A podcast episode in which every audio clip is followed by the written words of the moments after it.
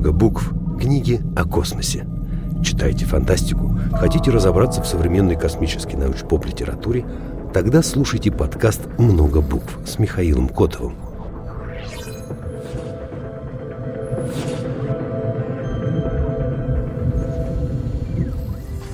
Добрый день, наши уважаемые зрители, и в эфире очередной выпуск передачи «Много букв». И в студии вновь все как и должно быть. Э, с вами Татьяна Митева, руководитель летней космической школы, и я, Михаил Котов, научный журналист. И сегодня у нас в очередной раз три замечательные книги. Одну из них мы выбрали, вот как раз с нее и начнем, по просьбам э, наших зрителей, которые писали комментарии, писали их много, местами нас ругали, наверное, заслуженно, но почти все говорили, а почему вы ни разу еще вот не взяли Стругацких и не выбрали какую-нибудь самую серьезную вещь, и не показали, насколько хорошо она сохранилась. Ругали нас за что? За то, что мы сказали про Ефремова, что на самом деле его фантастика, особенно стиль написания, он немножечко не совсем так хорошо сохранился, как хотелось бы. Ну, за это нас, естественно, записали и сказали, ай-яй-яй, вы вообще Ефремова не любите, не понимаете. А, а следом мы взяли и выбрали из книг, которые мы вспоминаем, «Жук в муравейнике». Аркадия и Бориса Стругацких. Это центральная часть их творчества. Я бы сказал, что это где-то середина. Это еще и не ранние произведения типа «Путь на Амальте» или «Страна багровых туч» или «Стажеров», но и не поздние, не отягощенные злом. То есть самая золотая середина. Как тебе читался «Жук в муравейнике»? Я очень люблю «Жук в муравейнике» и всю трилогию.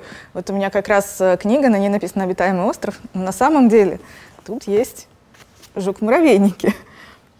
Ну, правильно, а то вдруг кто-нибудь скажет, что вы даже книгу не то обсуждаете. Да, на самом деле «Жук в муравейнике» — это вторая часть из трилогии Макса Камерера, трилогии э, одной из моих любимых у Стругацких.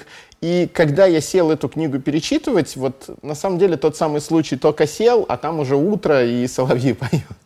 Потому что она читается очень быстро, она не длинная, она практически, ну, скорее это длинная повесть. Даже я не знаю, дотягивает она до романа или нет. Я думаю, что да вот по мне, по крайней мере, по ощущениям оказалось, ну вот как будто ты прочитал длинную повесть. По глубине Она... это скорее роман. По глубине, да. И при этом вот здесь вот ощущение, что Стругацкие, по крайней мере, вот этого периода, они сохранились просто прекрасно. То есть э, все этические вопросы, которые авторы поднимают, они сейчас не просто актуальны, они сейчас сверхактуальны. И тебе кажется, ну, что было для меня интересно, авторы все-таки удержались, они постарались э, остаться где-то вот на этом лезвии и не скатиться ни в одну, ни в другую сторону, не сказать, что правильно, что неправильно. И мне кажется, что это скорее их последователи потом или читатели э, почему-то решили, что вот э, Аркадий и Борис были уверены, что надо было сделать так или иначе. В произведении они остаются вот на пике. Мне кажется, это потому, что у них очень хорошо получается э, выразить позицию каждого отдельного персонажа, героя. И да, это позиции абсолютно разные, но э, они могут описать ощущения, внутренние там, переживания, анализ каждого героя таким образом, что э, мы даже не знаем, читатели даже не знают, на чьей именно стороне авторы в момент прочтения но при этом мы можем как бы посмотреть на эту, на эту проблематику и с одной стороны, и с другой стороны. И, в принципе, я думаю, что у многих читателей совершенно разные позиции по прочтению этой книги. То есть ты, ты читаешь книгу, ты думаешь, так, значит, как бы я поступил в этой ситуации? Ставишь себя на место людей, принимающих решения. Скажи, пожалуйста, Миша, как бы ты поступил в этой ситуации? А давай я сначала коротенько вот сюжет э, оформлю, чтобы Главное, вдруг... без а спойлеров. А, а вот тут, кстати, интересно, мы можем кому-то проспойлить книгу, которая вышла почти полсотни лет назад. Я думаю, что у нас есть э, совсем юные, молодые Ну да, тогда постараемся которые... без спойлеров, но основной сюжет книги в том, что Макс Камерер, прогрессор, э, получает задание разобраться с одним человеком, не вернувшимся вовремя на Землю, не по вернее, убежавшим с того места, где он работал. И Макс Камерер пытается выяснить, что же случилось, и приходит к пониманию того, что этот человек ну, не совсем и человек. У него очень сложная история происхождения, и сейчас непонятно. То есть сама книга, она о том, что и до конца это не раскроется. Вот это вот не, не спойлер ни разу, что является Лев Абалкин, которого разыскивал Макс Камерер, обычным человеком, либо он ну, практически машина судного дня какая-то с э, механизмом самоликвидации, и неизвестно, что он выкинет в следующий момент. И как они к нему при этом должны относиться. И получается вот такой очень герметический оформленный четко, то есть все происходит буквально в течение двух-трех дней, буквально на двух-трех локациях, э, ну, практически такая выверенная театральная постановка на тему этики и на тему того, как э, обычные люди, спецслужбы и разные другие специалисты понимают, что они должны делать. Могут они переступить через закон или нет? А, должны ли они чуть больше, вот как им относиться к людям? Как, э, существует ли презумпция невиновности в отношении инопланетян? И прочее. То есть вопросов задано огромное количество. А вот э, сколько, насколько из них вы найдете ответы, это уже, наверное, зависит от каждого читателя. Именно этим хороша эта книга, что здесь ты можешь сам отвечать на эти вопросы. Я бы, наверное, еще добавила то, что Дело даже не в том, что Лев Абалкин человек или инопланетянин. Дело в том, что он потенциально является оружием сверхцивилизации, о которой никому ничего не известно, потому что на, на тот момент Земля уже активно общается с другими инопланетянами, у них есть посольства взаимные, там, договоренности. При этом все считают, что странники это ну совсем ну, что-то они непонятное. просто все примерно на одном уровне развития, более-менее, странники в отличие от э, странников. И Совершенно непонятно, с какой целью странники оставили вот эту потенциальную либо бомбу замедленного действия, либо, может быть, новый шаг, ступень эволюции, может быть, способ общения, взаимодействия с э, подрастающей новой цивилизацией и сверхцивилизацией. Э, вопросов очень много, но глобально этический вопрос стоит так. Если один человек представляет угрозу возможную для всего человечества. Есть ли у человечества моральное право эту угрозу устранить? Или мы относимся, то есть жизнь одного человека является абсолютной ценностью, вне зависимости от того, что на чаше весов с другой стороны? Да, на самом деле это самый главный и самый основной вопрос книги.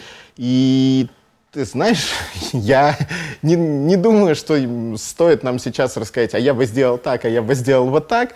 Э, скорее по-другому. Я понял, что перечитав эту книгу сейчас, когда мне ближе к 40, я ответил на этот вопрос совершенно по-другому, нежели когда я читал в первый раз. И я помню, что я учился в э, университете в это время. И да, тогда я ответил совсем по-другому, а сейчас я перечитал и сказал сам себе, ну как, как ты мог, вот смотри, вот, вот, вот и вот логичные аргументы. И это здорово, что даже с возрастом твое понимание того, что, что же там надо было выбрать, оно меняется. То есть и ты сам можешь на этом, как на очень классном каком-то специальном приборе замерить, а ты поменялся, а поменялось твое внутреннее видение и понимание ситуации или нет? Да, у меня тоже э, изменилось впечатление после вторичного прочтения. Первый раз я тоже читала в институте, недавно перечитала, но в первый раз у меня был категоричный ответ, сейчас у меня ровно такой же ответ, но я стала немножко сомневаться. То есть я теперь понимаю, почему тот выбор, который в прошлый раз я сделала без сомнений, э, почему он должен вызывать сомнения, скажем так. Почему они, эти сомнения, обоснованы, справедливы. И, наверное, действительно нельзя сказать, э, а я бы сделал так, я бы сделал по-другому, потому что, да, мы каждый день, каждый шаг другого человека или там решение государств, правительств, там, не знаю, знакомых, друзей, на любом уровне мы оцениваем и думаем, а я бы сделал вот так, а я бы сделал по-другому. Но пока ты реально не находишься в моменте принятия решения, внутри этой проблемы и со всей той ответственностью, которая на тебе лежит, сколько людей, сколько жизней, сколько всего зависит от твоего решения, лично твоего, пока ты не прочувствовал это до конца, ты не сможешь с точностью сказать, каким будет твое решение. Возможно, оно будет вообще другим, если тебе действительно придется его принимать. Да, да, я недавно слышал такую фразу, что сейчас, когда возможности, реальной возможности пилотируемого полета на Марс нет, число людей, которые готовы и говорят, что они вот готовы лететь туда и жить до самого конца жизни и колонизировать Марс, оно очень велико. В тот момент, когда будет реально приоткрыта дверь космического корабля и скажет «заходите, летите», это количество может сильно измениться и, скорее всего, оно уменьшится.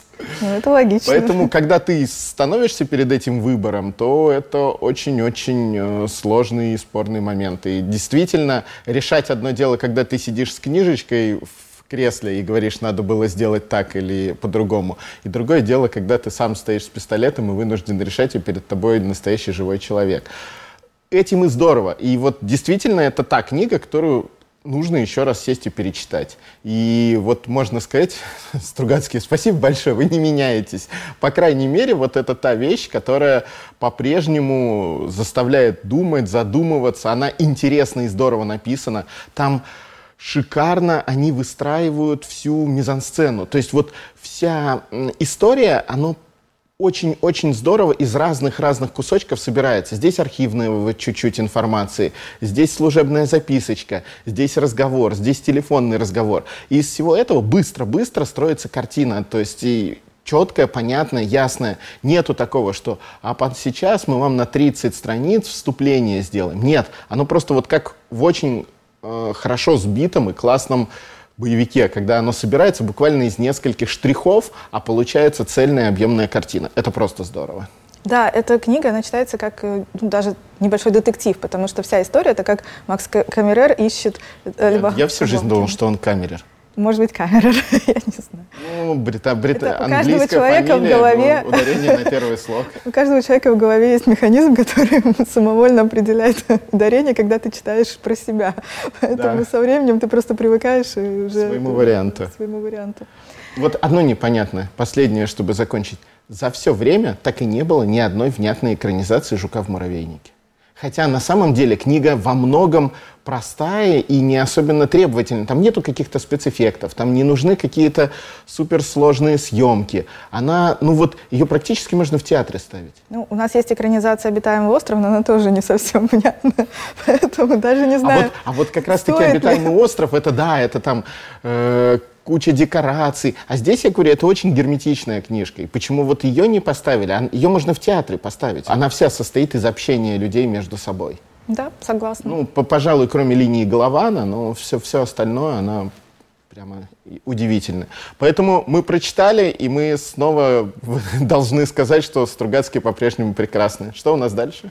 Да, я хочу сказать, что сегодня у нас э, все книги объединены некой темой. Это тема контакта во многом. То есть мы рассуждаем о возможном общении с инопланетными цивилизациями. Следующая у нас книга — это э, Питер Уотс «Ложная слепота».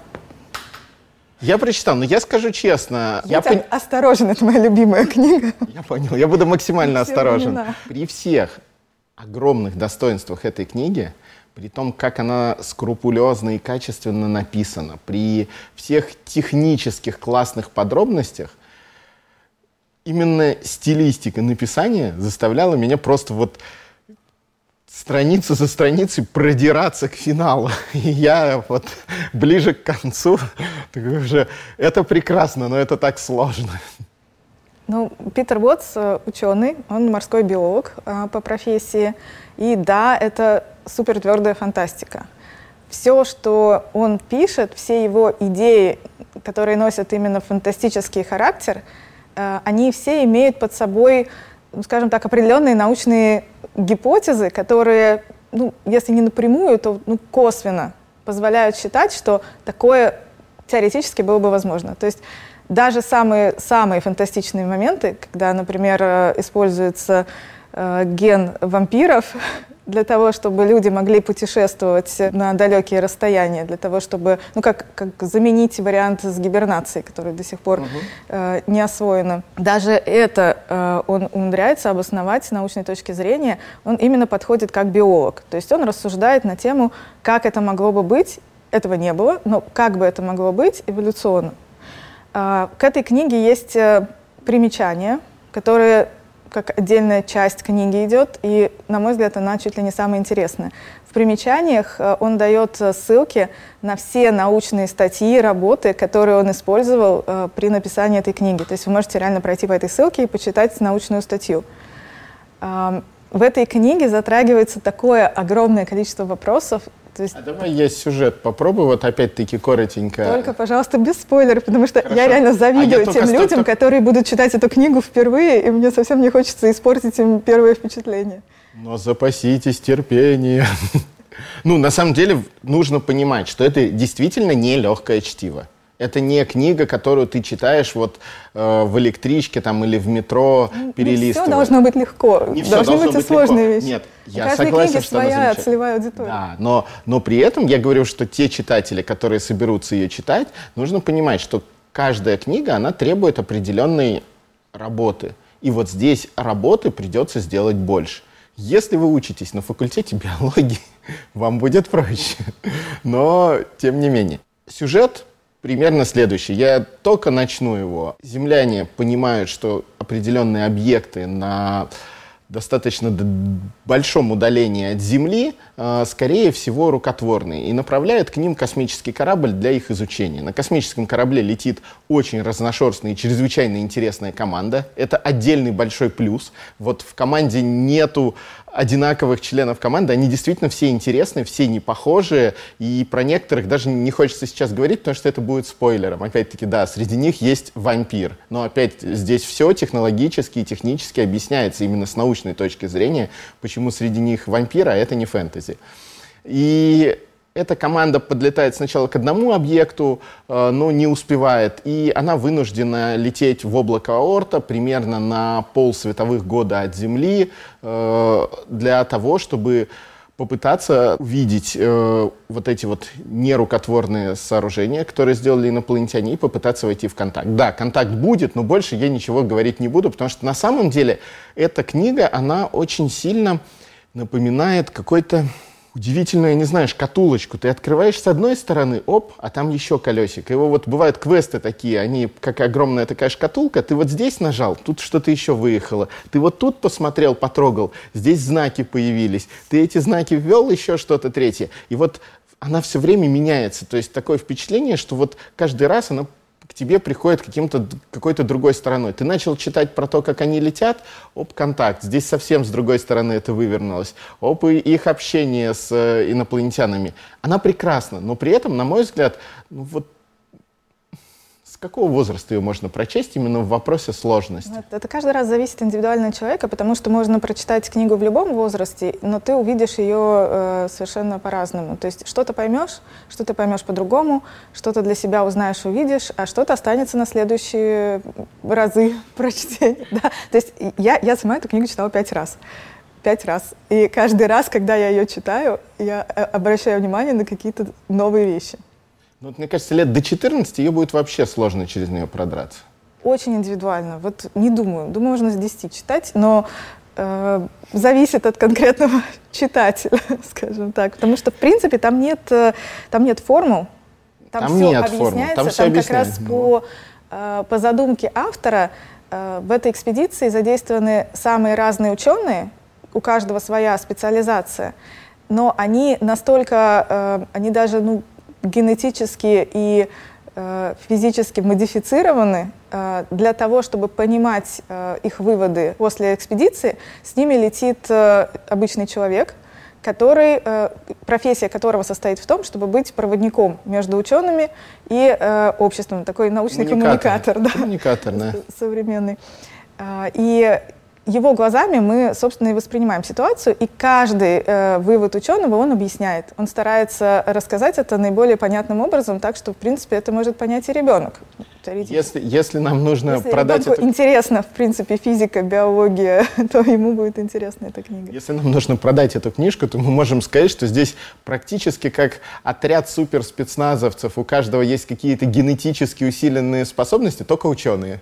И их генетически усилены не сила и ловкость и умение стрелять, а скорее то, что потребуется им для того, чтобы это какой-то вот даже сама идея создать вот такую команду, которая благодаря своим дополнительным сверхвозможностям может на более глубоком уровне изучить, попытаться понять, проконтактировать, сделать что-то еще, это очень-очень здорово и очень-очень круто. И вот э, лю людям пока до такого еще далеко, мы не готовы к такому подходу. Ну, самое интересное, мне кажется, это то, как там реализован вот именно контакт.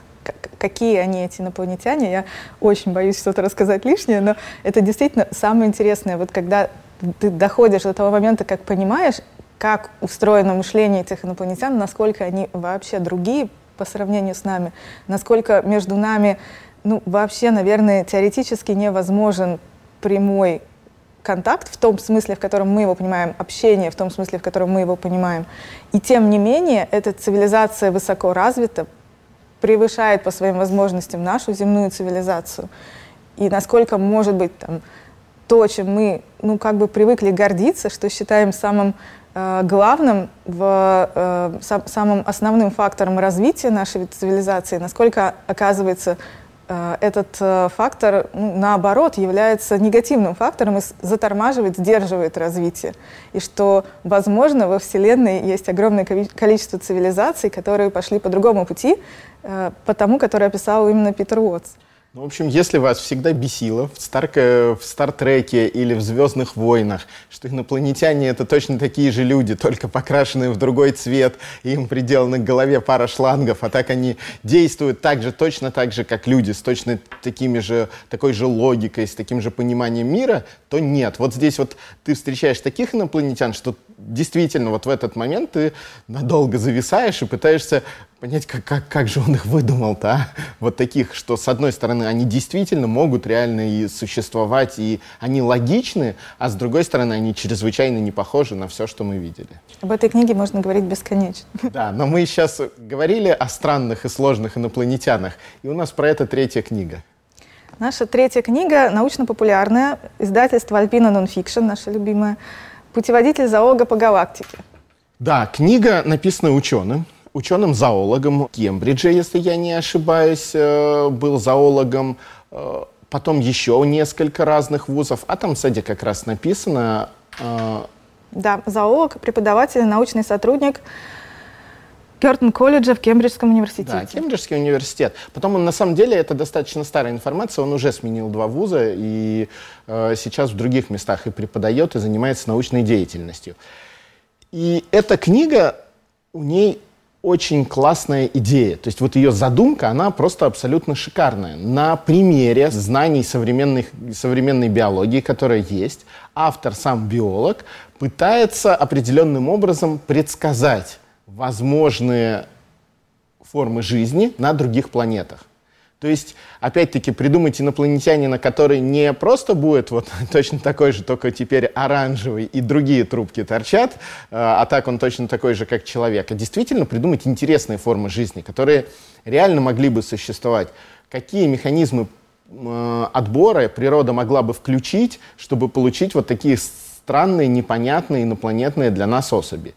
И все это объясняется именно языком науки. То есть он четко пытается сказать, вот смотрите, вот у нас есть такие-то животные, они получились в результате того, того и того. А вот если бы они росли на Энцеладе, например, или на одном из спутников Юпитера, или где-то еще, могло получиться так, так, и совсем другие у них были бы внешний вид, другое варианты питания, размножения. И все это потихонечку автор пытается объяснить. Мне не хватило самих инопланетян там.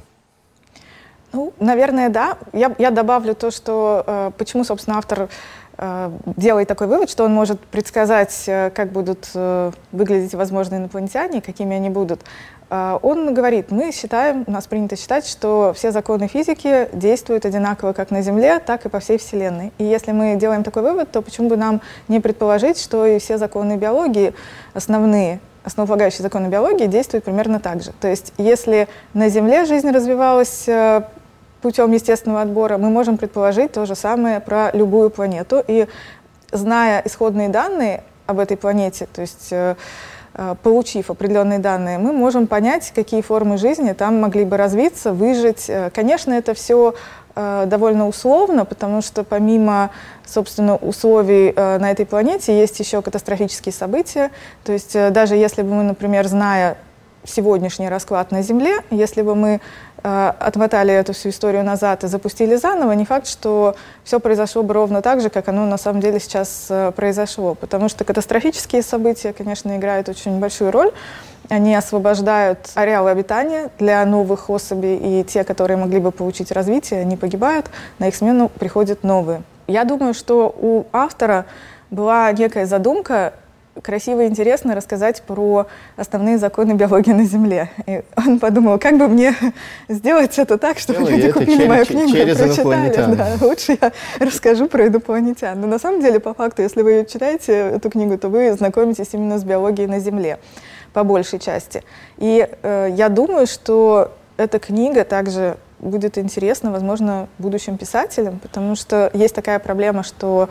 Не только писателям, ну, скорее даже вот... Э, ге киношники, геймдизайнеры, те люди, которым приходится по роду своей деятельности конструировать, создавать, неважно, в тексте, в рисунке или Работа в видео. мечты.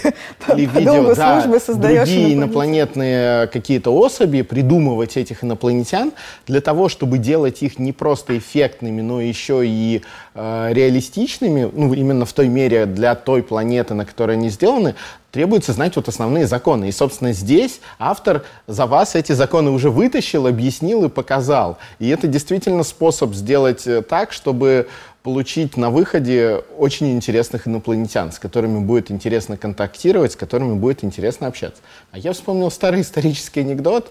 Э, в свое время, в средние века, создавалось огромное количество Э, выдуманных существ. Ну, придумывали виверн, драконов. И людям казалось тогда, что они вот практически вот все, что только было возможно, вот придумали.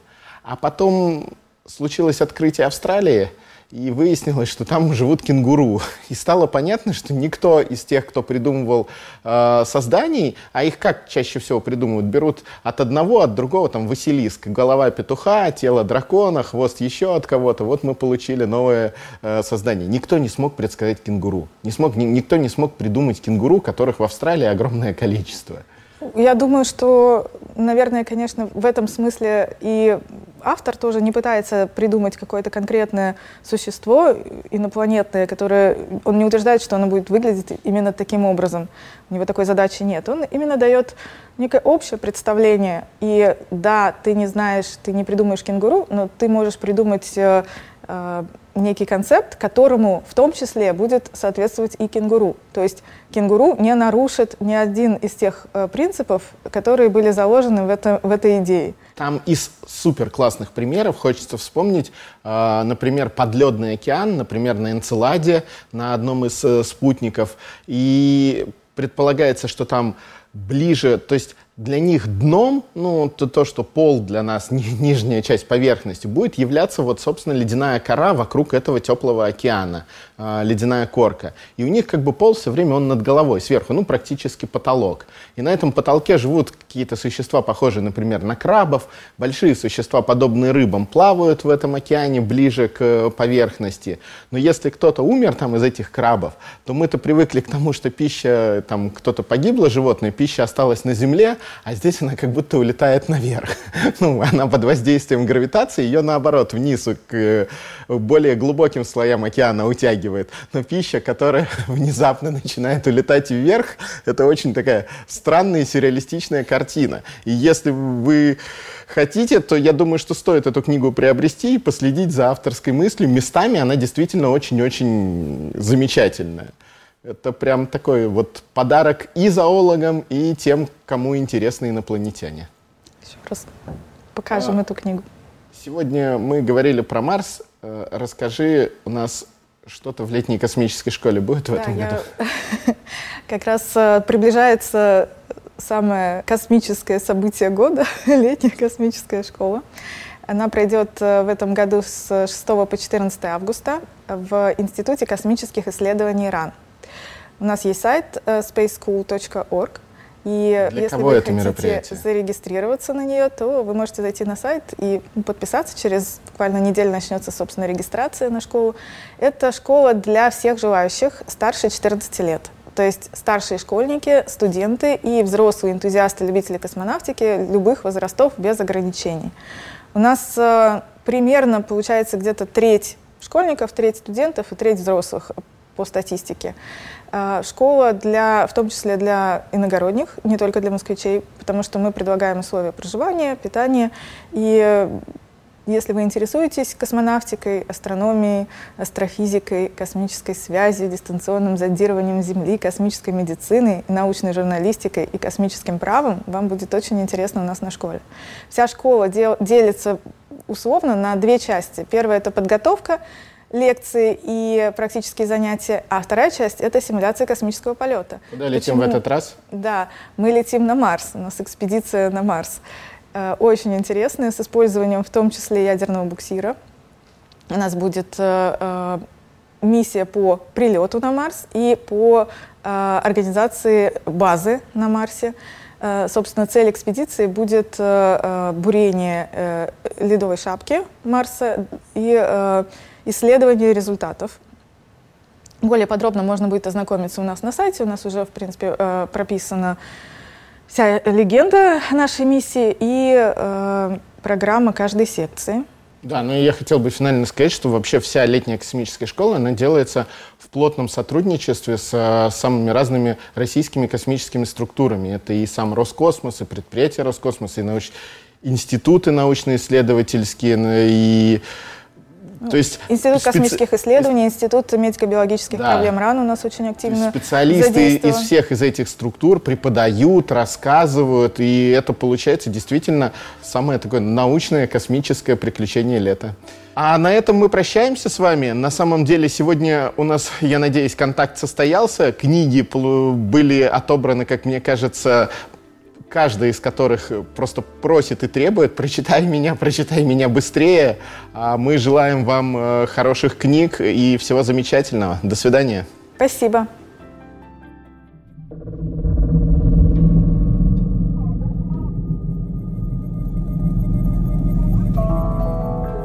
Вы слушали подкаст «Много букв». Больше интересного смотрите на канале Роскосмос ТВ.